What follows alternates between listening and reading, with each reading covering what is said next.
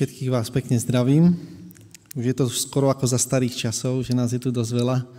Až na tie rúška, čo musíme mať na ústach. Niektorí teda ja už nemusím, ale eh, keď pôjdem dole, ja budem mať, aby som nebol, že som niekto iný ako vy. Takže to ešte stále nám tu ostáva ako taká pripomienka.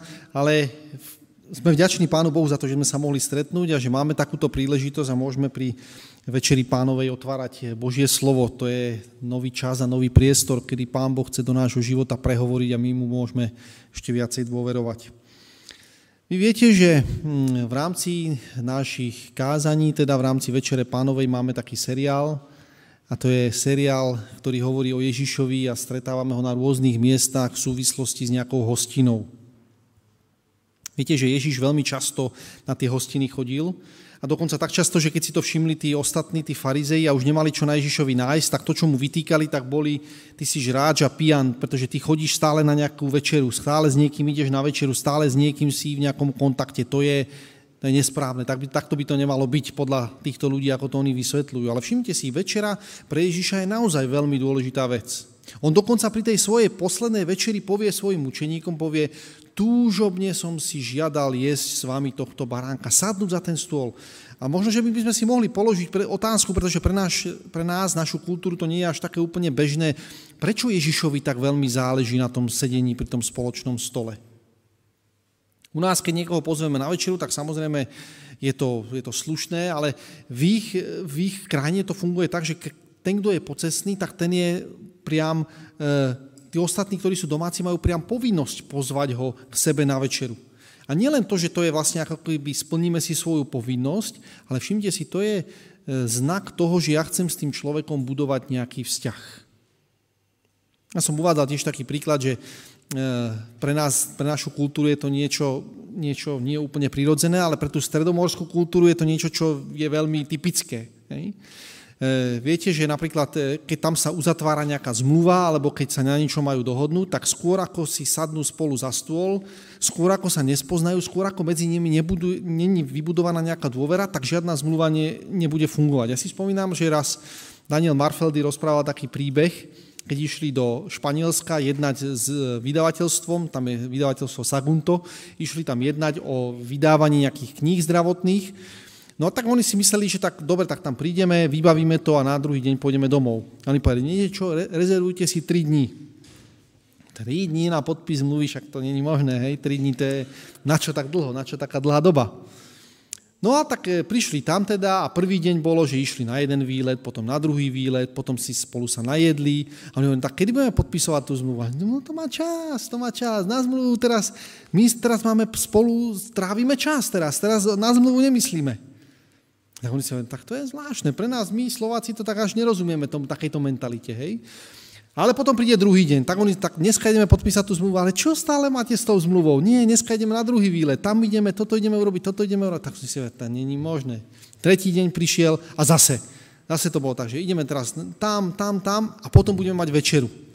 Tak oni si už tak kládli si hovorili otázku, tak to, prečo my stále, my sme sa prišli na podpísať zmluvu a zatiaľ tu chodíme po výletoch, po spoločnom jedle. No a keď už je tá, sedia už teda pri tej večeri, ktorá už trvá dosť dlho, tak oni sa už pýtajú, no a kedy to už bude? A oni povedali, tak ale nie, teraz máme pekný čas, spoločne sa rozprávame a tak ďalej. A potom, keď už bol koniec, tak na záver tak povedali, tak teraz si tie papiere, tu vybavíme tie formality. Všimte si, a to je to, čo ukazuje mentalitu aj Ježiša, s ktorou on prichádza za nami a povie, ja som si túžobne želal s vami jesť tohto baránka. Preto Ježiš tak často chodí na hostinu, pretože vie, že dôležitejšie ako nejaké formálne záležitosti je budovanie osobného vzťahu medzi ním a medzi tým, s kým sedí spolu na hostine. A nám sa tiež niekedy môže zdať, že tá večera pánova, že to je taká formálna vec. Ježiš povedal, činte tomu na moju pamiatku, tak my to robíme na pamiatku a raz za 4 roka, teraz sme dlhšie nemali, lebo nám tie okolnosti nedovolili, ale tak raz za čas proste prídeme a urobíme to, aby mal Ježiš radosť. Ale všimte si, obsahom Večere pánové není to, aby mal Ježiš radosť. Aby sme si dali do úst kúsok chlebička a zapili to hroznovou šťavou. To není ten obsah. Keď Ježiš hovorí o tom, že túžobne som si s vami žiadal jesť toho baránka, znamená, ja túžobne si žiadam, aby sa náš vzťah, vzťah medzi tebou a mnou, medzi tebou, ktorý prichádzaš na túto večeru, aby medzi mnou ako tvojim pánom sa náš vzťah prehlbil. A ak my odídeme z večere pánovej a ten čas a priestor sme nevyužili na to, aby sa medzi nami a pánom Bohom čas prehlbil, tak to nebola skutočná večera. Preto tak často Ježiš jedáva v rôznych situáciách, v rôznych, e, v rôznych okolnostiach a to jedlo tam hrá kľúčovo dôležitú úlohu. My sme už prešli niekoľko, niekoľko takýchto stretnutí, bolo ich spolu 8, ale to samozrejme nebudem vám skúšať, ktoré všetky to boli, lebo to už bolo dávno, hej, a tak ďalej. Ale malo to tam, má to tam každé tam svoje miesto.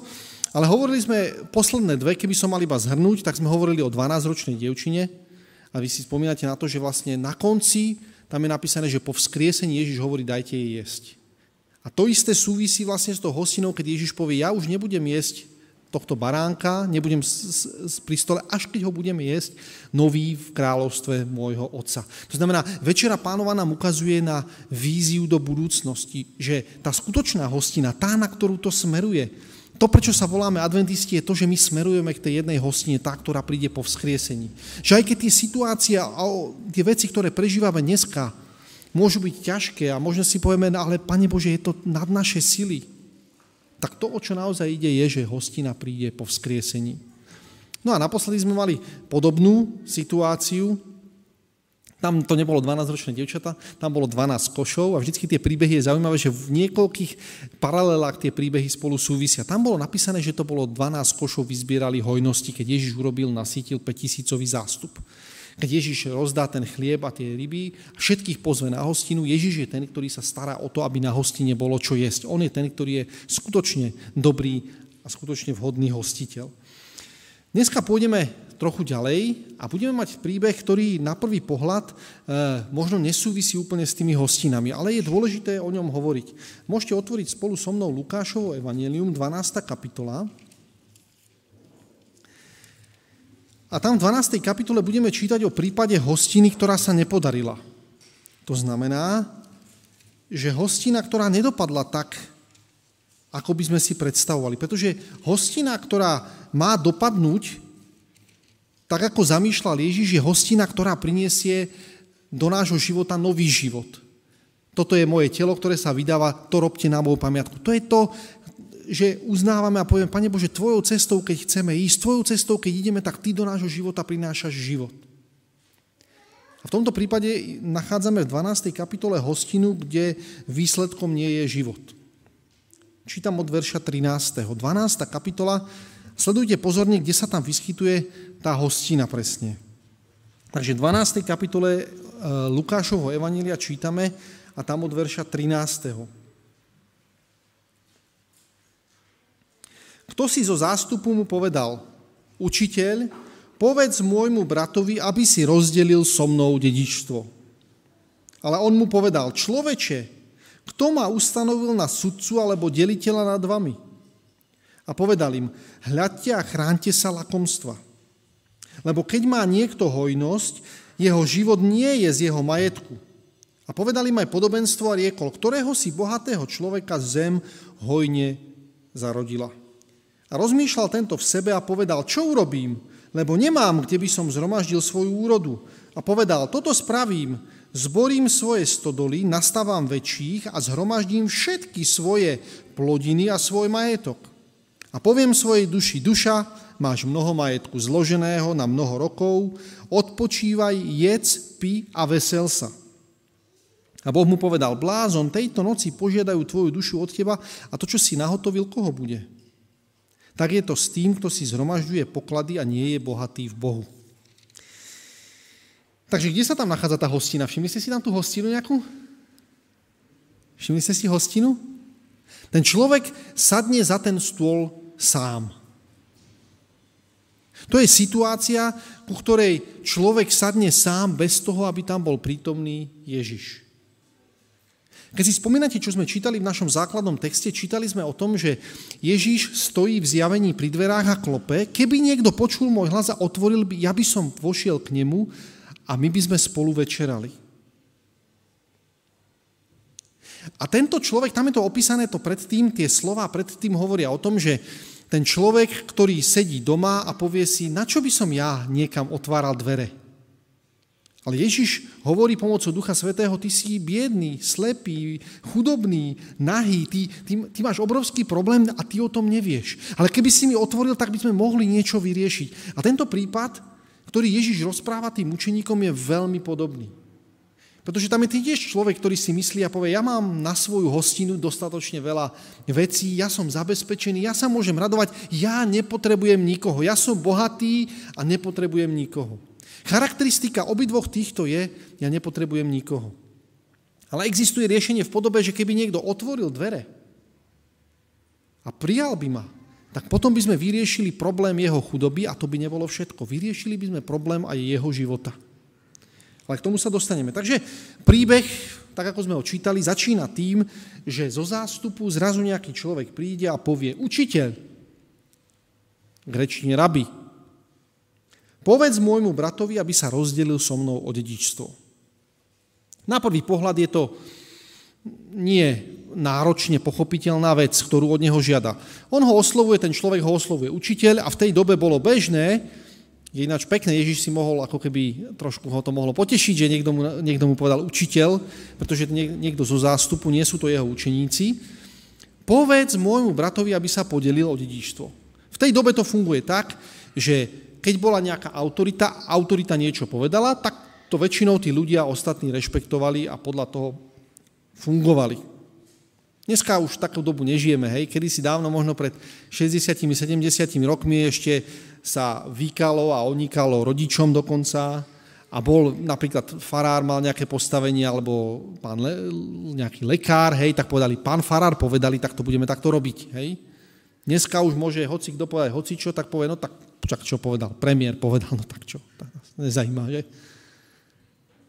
Dneska je trošku iná doba na to. Ale v tej dobe to, ako to funguje, je tak, že keď niekto niečo povedal z nejakej pozície, mal nejakú pozíciu, tak to bolo závažné.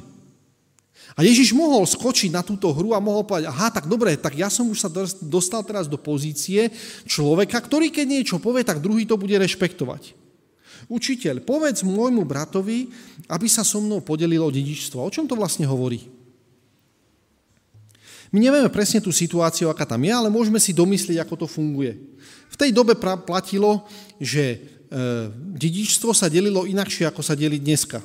Dneska my máme na to pravidlá a vieme o tom, že záležitosť dedičstva je veľmi citlivá vec. Niektorí dokonca hovoria, že rodina sa spozná podľa toho, keď si podiela dedičstvo, tak vtedy sa až zistí, aká tá rodina je, až keď sa delí dedičstvo. A v tomto prípade samozrejme to nebolo iné. Tá situácia je veľmi podobná, e, pretože nás ľudí, my ľudí v takejto forme spravodlivosti máme, proste my vieme, ako to má byť, hej? V tomto prípade tento brat povie, e, teda tento človek povie, povedz môjmu bratovi, aby sa so mnou podelilo o dedičstvo. Pravdepodobne je to mladší brat. Podľa Možišovského zákona to funguje tak, že dedičstvo sa tam delí na vždycky na koľko častí. U nás sa delí tak, že každému spravodlivo, čo najspravodlivejšie. U nich to bolo inakšie trochu. Ako sa delilo dedičstvo v starom zákone? Najstarší dostal niečo? Koľko dostal najstarší? Dvojnásobok, dve tretiny? Dve tretiny dostal najstarší a tá jedna tretina toho ostatného majetku sa rozdiela medzi všetkých ostatných súrodencov. Keď ich bolo 5, tak sa to, tá tretina rozdiela na 5, ale dve tretiny dostal najstarší. Prečo? Mal, po, poprvé mal zodpovednosť za postarať sa o rodičov, to bola zodpovednosť za úloha najstaršieho.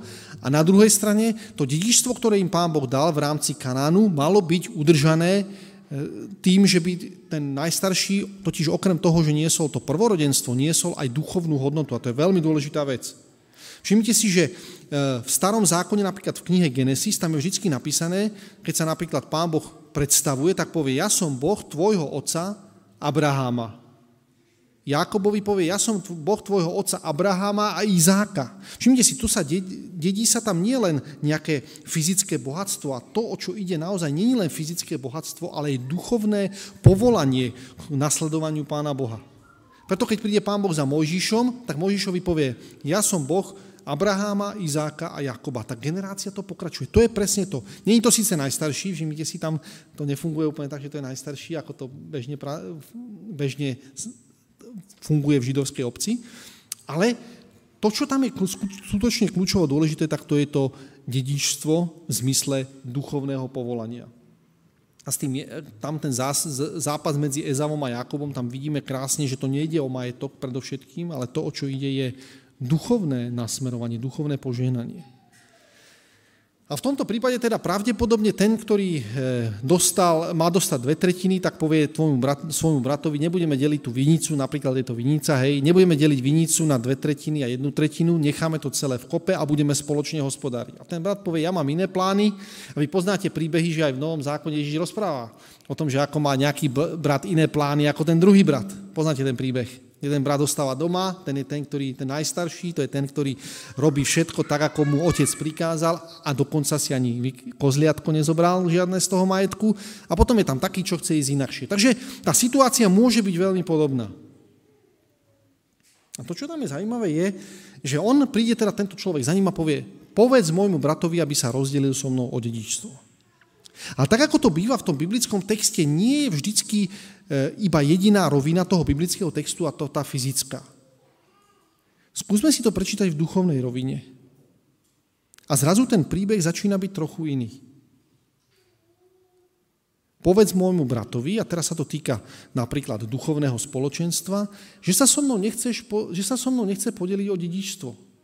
Dedičstvo v zmysle o evanielium, o to, čo, čo sú skutočné hodnoty. Že tam je nejaký človek, ktorý si to dedičstvo, to Božie požehnanie, to poznanie o Pánu Bohu, ten, tá milosť, tie všetky dobré a krásne veci, ktoré sme čítali v, tej, v úvode toho, tej knihy poslovia nádeje, že ten človek si to chce nechať pre seba. Poviem, nám je tu dobre, my sme tu v tom spoločenstve, nám to tu funguje, my si to dedičstvo budeme držať sami pre seba, to je naše a s ostatným, s nikým ostatným sa deliť nebudeme. Napriek tomu, že máme bratov, ktorí potrebujú sa podeliť o dedičstvo. To, čo tam je zaujímavé, je Ježišova reakcia. Ježiš, ktorý je vždy ochotný pomôcť, niekedy dokonca ani ten človek ho nemusí sám požiadať o tú pomoc, napríklad toho, čo spúšťajú ho dole, ani sa ho nepýta, či chce, aby mu niečo urobil. Tak teraz ten Ježiš zareaguje trochu zvláštne. Všimli ste si to.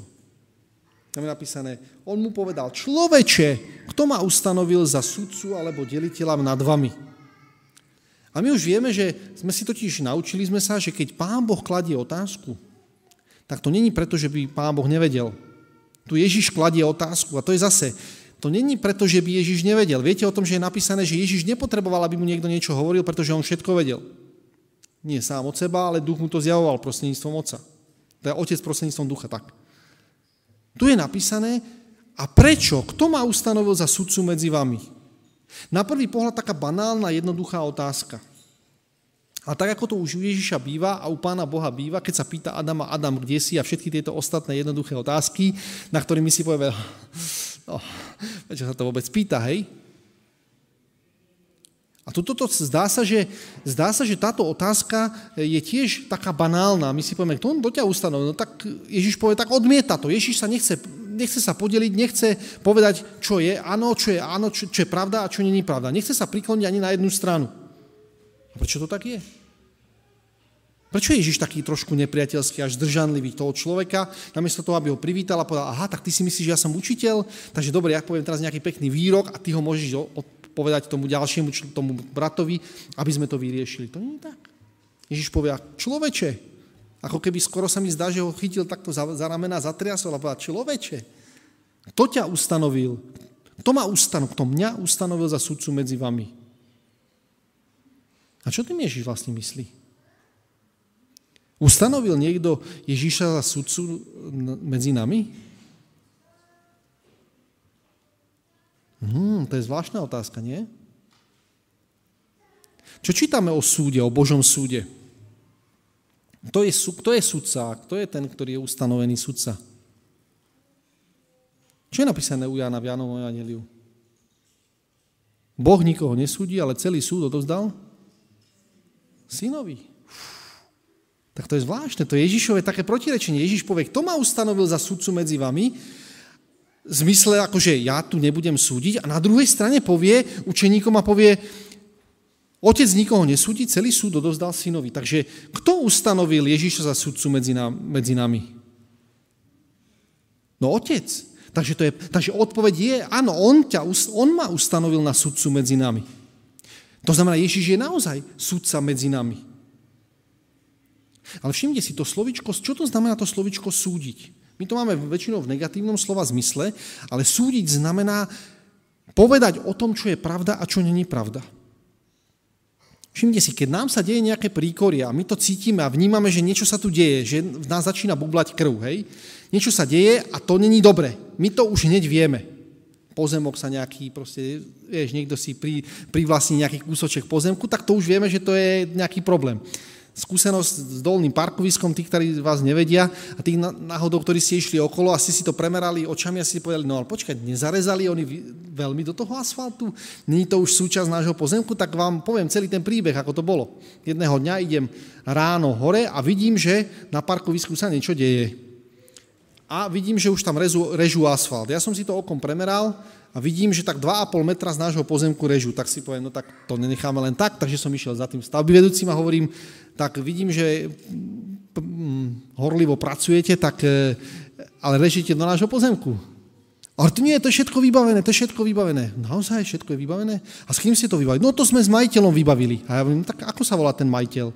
No to je pán Lunter. Ja hovorím, no to není úplne pravda, pán Lunter není majiteľ, pán Lunter je tu v prenajme. A vy máte o tom nejakú zmluvu? Hej, hej, zmluvu máme podpísanú. Ja hovorím, tak ja by som rád videl teda, že aby sme niečo vedeli. No od pána Luntera sme si to za jedno euro prenajali. Ja hovorím, fú, zaujímavé. Tak ja hovorím, tak ja zavolám majiteľovi, volám na Slovenské združenie a hovorím, viete o tom, že režu 2,5 metra z nášho pozemku, ktorý sme kúpili od Fondu národného majetku a tak ďalej? Nie, nevieme. Predtým bola taká situácia, že oni potrebovali rozširovať to, ten, ten pozemok a žiadali nás odkúpiť od nás jeden meter, aby mohli si tam postaviť takú parkovaciu nájazdovú rampu na parkovisko. Vtedy sme povedali, nie, my to potrebujeme, nebudeme mať kde parkovať. Takže vtedy bolo nie a zrazu tam proste niekto príde a režie 2,5 metra od oka, som to odhadol, režie do nášho, do nášho parkoviska. Volám na Slovenské združenie a my o ničom nevieme, žiadna zmluva neexistuje. Hovorím, fú, tak to nie, voláme policajtov, to musíme zastaviť, to není možné, však to je, to ne, nikto nemôže rezať 2,5 metra do nejakého pozemku, lebo potom už nikdy ho nedostanete naspäť. Všimte si, my ľudia v tých otázkach spravodlivosti sme veľmi citliví, zvlášť ak sa jedná o takýto majetok. To boli ľudia v tej dobe, ale to sme aj ľudia my dneska. A toto bol ešte církevný majetok, ešte keby to bol náš majetok, osobný, joj, tak to ešte by bolo. Hej? Nakoniec to dopadlo tak, že áno, že zmluva síce neexistuje, potom sme, sme si to vysvetlili, aké sú tie právne vzťahy a oni potom povedali, že oni potrebujú si len požičať tie 2,5 metra a za 3 mesiace, že nám to vrátia, alebo že potrebujú manipulačný priestor okolo tej stavby, aby mohli, ja neviem, bednenie tam na oporný múru robiť a tak ďalej. No a samozrejme, keď už som to hlásil na Slovenské združenie, tak oni povedali, no ale skôr ako budú stavať šalung, keď postavia šalung, tak vtedy tam my prídeme s našim e, geodetom a budeme tam veľmi dôsledne pozerať, či tá hranica je dos, dodržaná alebo nie. Pretože e, áno, a myslím, že každý rozumie, že to je proste, takto to má byť, hej. Takže my sú veci, v ktorých veľmi hlasno a veľmi jasne sa do, dozžadujeme práva. A všimte si, Ježišova otázka, kto ma ustanovil za sudcu medzi vami, viete, čo to znamená? Že Ježiš nám kladie otázku, si ochotný dovoliť, aby som bol sudcom v každej oblasti tvojho života, alebo, alebo iba v tej, v ktorej máš pocit, že sa ti deje príkory a neprávosť. My sme veľmi jednoduchí ukazovať na toho druhého a povedať, ten nám robí zle, ten nám robí zle, ten nám robí zle, tento nám robí zle, toto, Pane Bože, vyrieš za nás. A Pán Boh príde a povie, vieš čo, ale ja mám ešte v, v tvojom živote jednu oblasť, ktorej by som rád rozsúdil a povedal ti, čo je dobré a čo je dobré. A my povieme, Pane Bože, vieš čo, ty sa nemusíš zaoberať, to sú veci podružné, nám vyrieš tento problém. Všimnite si, Ježišova otázka, ktorá tam stojí, tak stojí, si ochotný dovoliť, aby som bol sudcom každej oblasti tvojho života, alebo iba tie, o ktorých si myslíš, že máš pravdu, o ktorých vieš, ako to je, v ktorých sa nevieš dovolať práva a teda voláš na mňa, aby som sa ja tam zastaval. Alebo si ochotný, aby každá oblasť, a všimte si, tá otázka na mne tu stojí. Súvisí nejaká otázka súdu s večerou pánovou? Prečo o tom hovoríme? Čítali ste 1. Korintianom 11. kapitol, čo tam je napísané? To nehodne je a pije, je a pije si súd, odsúdenie. Hmm, to je zvláštne. Takže my dneska tu na Večeri pánovej hovoríme príbeh, ktorý sa týka hostiny, ale ktorý sa týka zároveň súdu. My dneska stojíme pred Pánom Bohom ako pre sudcom, Ježišom Kristom, ktorý je ustanovený za sudcom nad nami. Dnes je tá situácia, kedy Pán Boh nám kladie otázku, si ochotný dovoliť, aby som bol sudcom tvojho života? Aby som bol ten, ktorý posúdi, čo áno v tvojom živote a čo nie. Aby som bol ten, ktorý ti strčí prst do chladničky a ukáže ti toto áno a toto nie. Aby som ti strčil prst do tvojich novín a ukázal ti, toto budeš čítať a toto nebudeš čítať. Aby som vytriedil tvoje DVDčka a CDčka filmov, ktoré pozeráš a povedal, toto áno a toto nie, toto nie, toto nie, toto nie, väčšinou bude nie a toto áno. Som ochotný, dovolím, aby táto Ježišová otázka dneska ku mne zaznela a povedala a opýtala sa ma tá otázka, to ťa ustanovil za sudcu. Si, dovolíš mi, aby som bol sudcom tvojho života vo všetkých oblastiach? Nie iba v tých, ktorých máš pocit, že to funguje? Alebo že niečo nefunguje a že potrebuješ nejakú, e, nejakú, nejakého zástancu? Ježíš im teda povie, vyvarujte sa lakomstva, chránte sa, hľadte, aby vás niekto ako keby nestrhol k tomu lakomstvu, aby to lakomstvo samotné vás nestrhlo. A všimte si, dneska žijeme v takej dobe, kedy sú e, peniaze čoraz viacej dôležité. A teraz o čom hovorím? Napríklad, keď máme predmanželský seminár s, e, s, s pármi mladými, tak o veľa oblastiach, o väčšine tých oblastí není problém rozprávať sa. Rozprávame sa o všetkom možnom, o ja neviem, sexe a všetkých týchto záležitostiach, ktoré tam sú. Mladí ľudia dneska nemajú problém rozprávať o hocičom.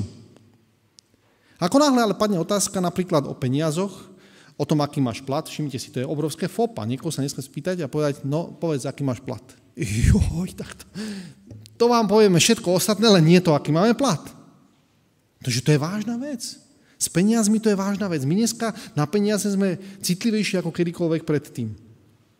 Neviem, či ste, e, určite si zachytili pred nejakým časom, 2-3 týždne dozadu, prišla správa o tom, že Bill Gates a Melinda sa rozvádzajú. Zaregistrovali ste to, že sa rozvádzajú to by nebolo nič zaujímavé, samozrejme boli veľmi dlho, hej, spolu a tak ďalej, ale nebolo by na tom nič zvláštne. To, čo ma tam zaujalo, je, že už sa to vie nejaký čas, že teraz to bolo vlastne oznámené a e, tam bola aj taká poznámka, že e, ako dlho prebiehajú rokovania o rozdelení majetku. To ma tam na tom zaujalo.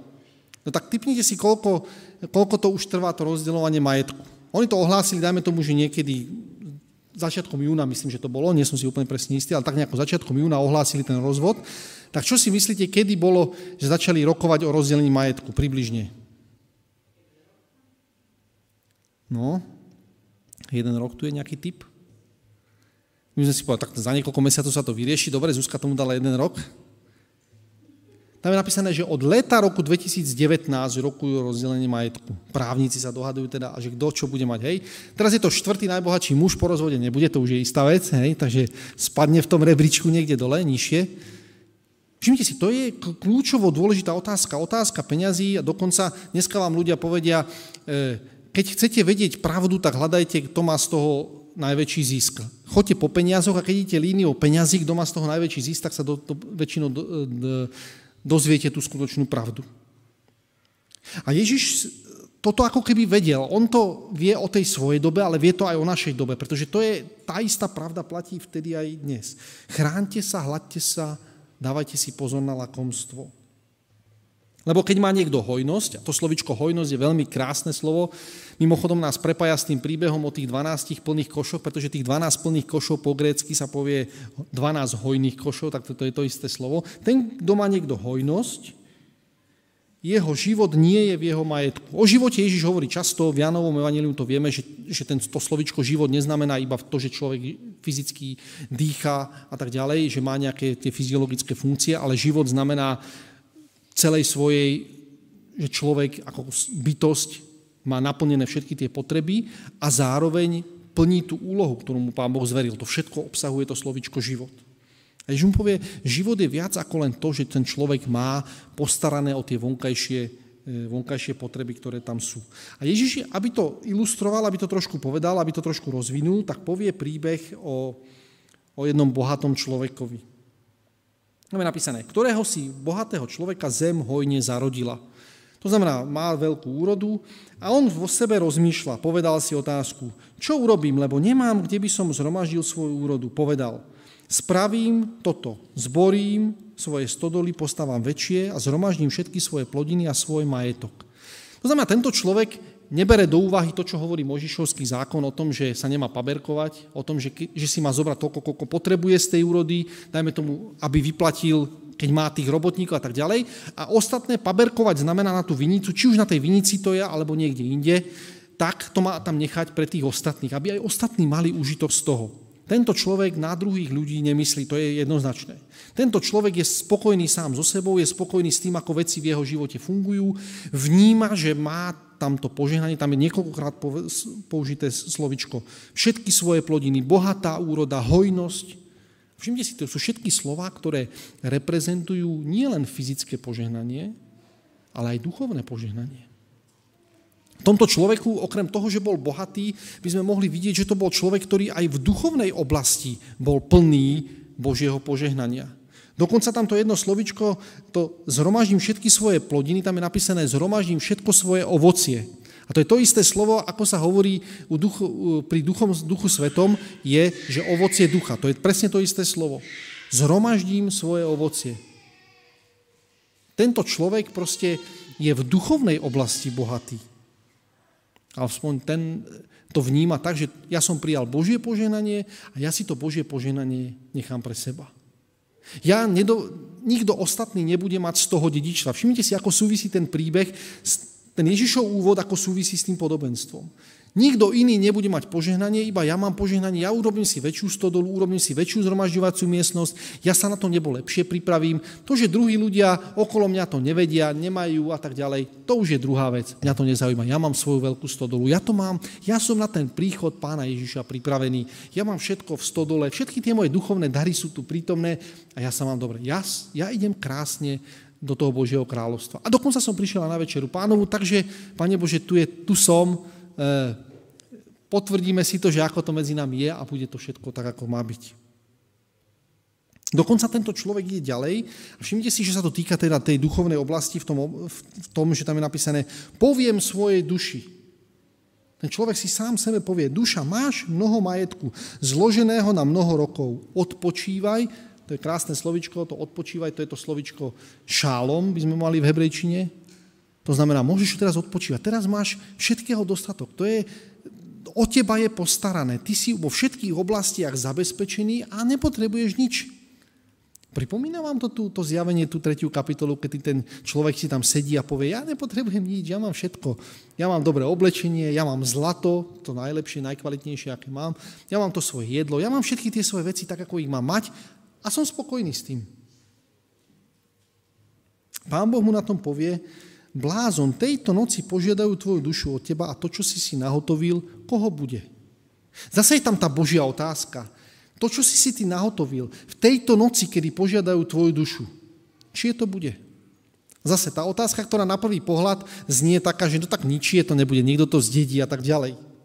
Zase Božia otázka tu nestojí preto, aby sme na ňu dali jednoduchú odpoveď, ale aby sme nechali na seba tú otázku do, dopadnúť.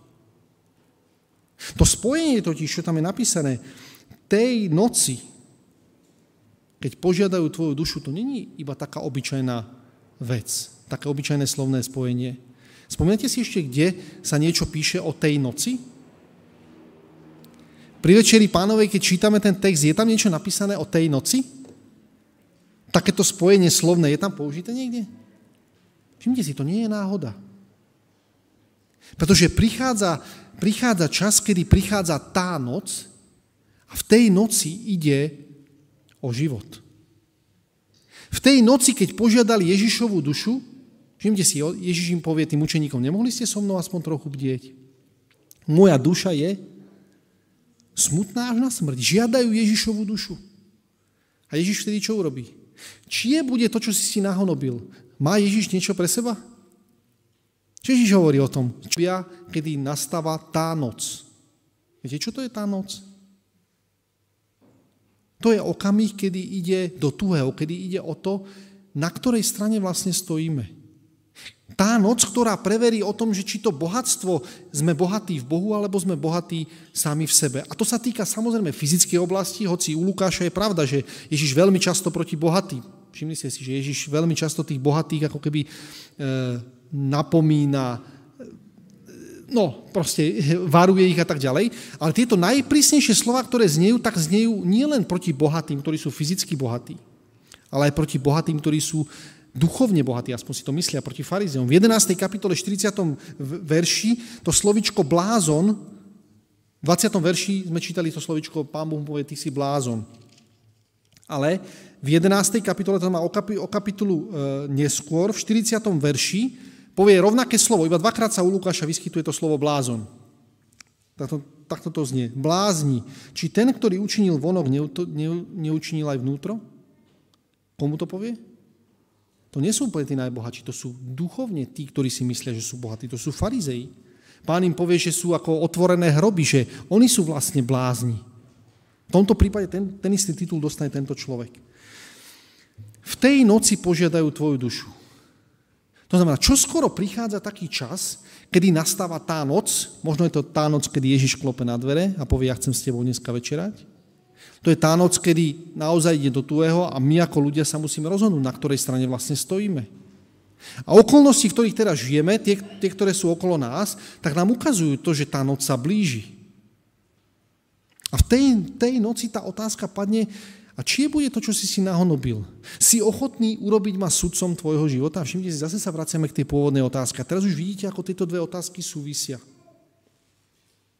Si, dovo, si ochotný, aby som bol sudcom tvojho života? Vo všetkých oblastiach? Prvá otázka. A druhá, pretože keď príde do tuhého, keď príde na tú noc, na tú noc, ktorej bol Ježiš zradený, keď vedel, že mu Ježiš vložil všetko do rúk, keď vedel, že od Boha vyšiel a k Bohu ide, to bola tá noc. Vtedy zobral, čo tam je napísané? Rúcho, ktorý bol opásaný, zobral vodu a začal umývať učeníkom svoje nohy. Všimnite si, Ježíš sa začal deliť s dedičstvom, ktoré mu dal otec.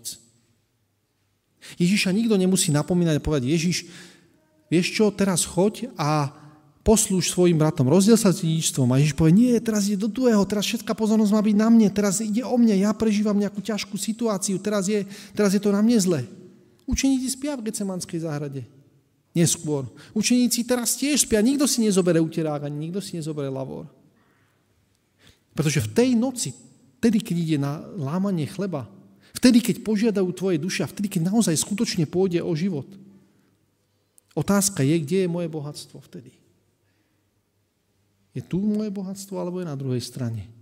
Zhromaždil som si poklady v nebi, alebo v skrýši, kde ich zožerie hrdza a mol. Ježiš teda ide a hovorí, týka sa to samozrejme tých, tej fyzickej oblasti a my vieme, že Ježiš je dosť prísny na to, hej, na týchto e, bohatých ľudí. Spomíname si príbeh bohatého mladenca. Viete, ako to bolo s bohatým mladencom? Bohatému mladencovi, čo Ježiš povedal? Choď a rozdaj všetko, čo máš. No tak, čo to je? To je zle, nie? My to ešte, my by sme si ešte povedali, no dobre, tak, dobre, tak v tej fyzickej oblasti tak nejak to pochopíme ešte, hej. Mimochodom, ja keby som bol na bohatého mladenca a poznal by som celú Bibliu, tak viete, čo by som mu povedal? Ježišovi na to, keby mi povedal, choď a rozdaj všetko, čo máš. By som povedal, čo Zacheus? Zacheus povedal, že rozdá polovicu majetku a ty si súhlasil, takže ja chcem byť ako Zacheus. Prečo ja nemôžem iba polovičku dať? Všimnite si ten rozdiel. To je troška nespravodlivé. Nie, bohatý mladec všetko musí rozdať a Zacheus iba polovicu. No tak to, je, to, to není fér, že? To je tá naša spravodlivosť. My poviem, pane, to musíš nejako vyriešiť, to musíš ty posúdiť. Ale som ochotný, aby pán Boh posúdil každú oblasť môjho života takto? Takto akože nespravodlivo? Všimte si, ale to sa týka aj duchovnej oblasti, to sa netýka len fyzickej oblasti. Choď a rozdaj všetko, čo máš, sa týka nielen majetku fyzického, ale aj duchovného. Rozdaj všetko to, čo máš. To Božie požehnanie, to, čo tam prichádza, to, čo máš, to je, nezhromažďuj si to u seba v stodole, to není miesto, kde to má byť. Dovol mi, aby som ti povedal, že to sa má dostať medzi tvojich bratov. Bratov a sestry, tých, ktorých poznáme, ale aj medzi bratov, ktorí sú ešte e, vzdialení bratia. Ešte o nich nevieme, že sú naši bratia. To sa týka všetkých týchto. Ježiš povie, s nimi choď a s nimi sa podiel. To je tvoja úloha. Tak je to s tými, ktorí si zhromažďujú poklady, a zase týka sa to fyzickej oblasti, ale aj duchovnej oblasti, a nie je bohatý v Bohu. My máme dneska príležitosť, pretože sme dostali od Pána Boha pozvanie, sadnúť s ním za stôl. Dovoliť Pánu Bohu, aby do nášho života prehovoril, aby nám ukázal to, čo má skutočne hodnotu. Že to nie sú naše bohatstvo, ktoré sme si nahonobili, že to nie sú fyzické záležitosti, ale dokonca ani naša duchovnosť. To, že my sme nejaký v dobrej situácii. Spomínate si na toho, na toho bohatého, ktorý zastane tam vpredu v tej synagóge a povie, pane, tu som, ja, ja som tak dobre na tom, Pane Bože, že, že ja sa vôbec čudujem, že, e, ako, a, že ja ešte nie som v nebi, napríklad ako Enoch. A potom je tam ten chudobný, tam je o ňom napísané, že je chudobný a ten tam klačí a povie, Pane, zmiluj sa nado mnou. A ten, ktorý tam prišiel s týmto postojom, postojom chudobného, ten odchádza ospravedlný a ten, ktorý prichádza s postojom bohatého, tak odchádza nenaplnený. A môže sa stať aj nám, že Ježišovo pozvanie k dnešnej večeri vyznie do prázdna. Že my si povieme, pane, my máme svoje veci, my nebudeme riešiť, ani druhým nebudeme odpúšťať, pane Bože, nebudeme sa s nimi deliť o dedičstvo, prečo by sme to mali robiť, oni, majú, oni sú prví, oni by mali prví za mnou prísť. Ale, Pane, my sa ani s tými fyzickými vecami nebudeme deliť. To sú, Pane Bože, naše, my to máme zodpovednosť, my predsa nebudeme chudobní a na, na, žiť na úkor niekoho druhého. A všimte si, to je Božie vedenie. To, že Ježiš, podľa mňa je to dobrá správa, že Ježiš povedal Zacheovi tak a bohatému mladencovi tak. Pretože to znamená, že každý z nás potrebuje vedenie Božieho ducha v tom, aby sme vedeli, kedy a čo, koľko a kde. My sami, keď to urobíme vo vlastnej sile, tak to sa, to sa neráta. To není pozvanie k stolu. To sme vlastne Ježiša odmietli. Nechali sme ho stáť za dverami, pretože my povieme, pane, my to máme vyriešené. My to vidíme, my sme to rozdelili tak, ako to má byť. A Ježiš povie, ale ste slepí, potrebujete mastičku na oči. Pane, my máme krásne rúcho našej spravodlivosti. Všimte si, tam to máme, nemáme problém dať to do duchovnej oblasti. Máme krásne rúcho tvojej spravodlivosti. A pane, máme aj to zlato, to znamená, máme ten majetok, máme tie peniaze, všetko to, čo potrebujeme. Ja by som prial nám všetkým, aby sme dovolili Ježišovi, aby nás pozval dneska k svojmu stolu. Aby sme s ním sadli za stôl a povedali, pane, my nechceme večerať sami. Nech, pane Bože, v našom živote sú istoty akékoľvek. Nechceme, aby tieto istoty bránili tomu, aby ty si do nášho života prišiel a povedal, ja mám pre teba niečo lepšie. Takže príjmime Bože pozvanie k stolu.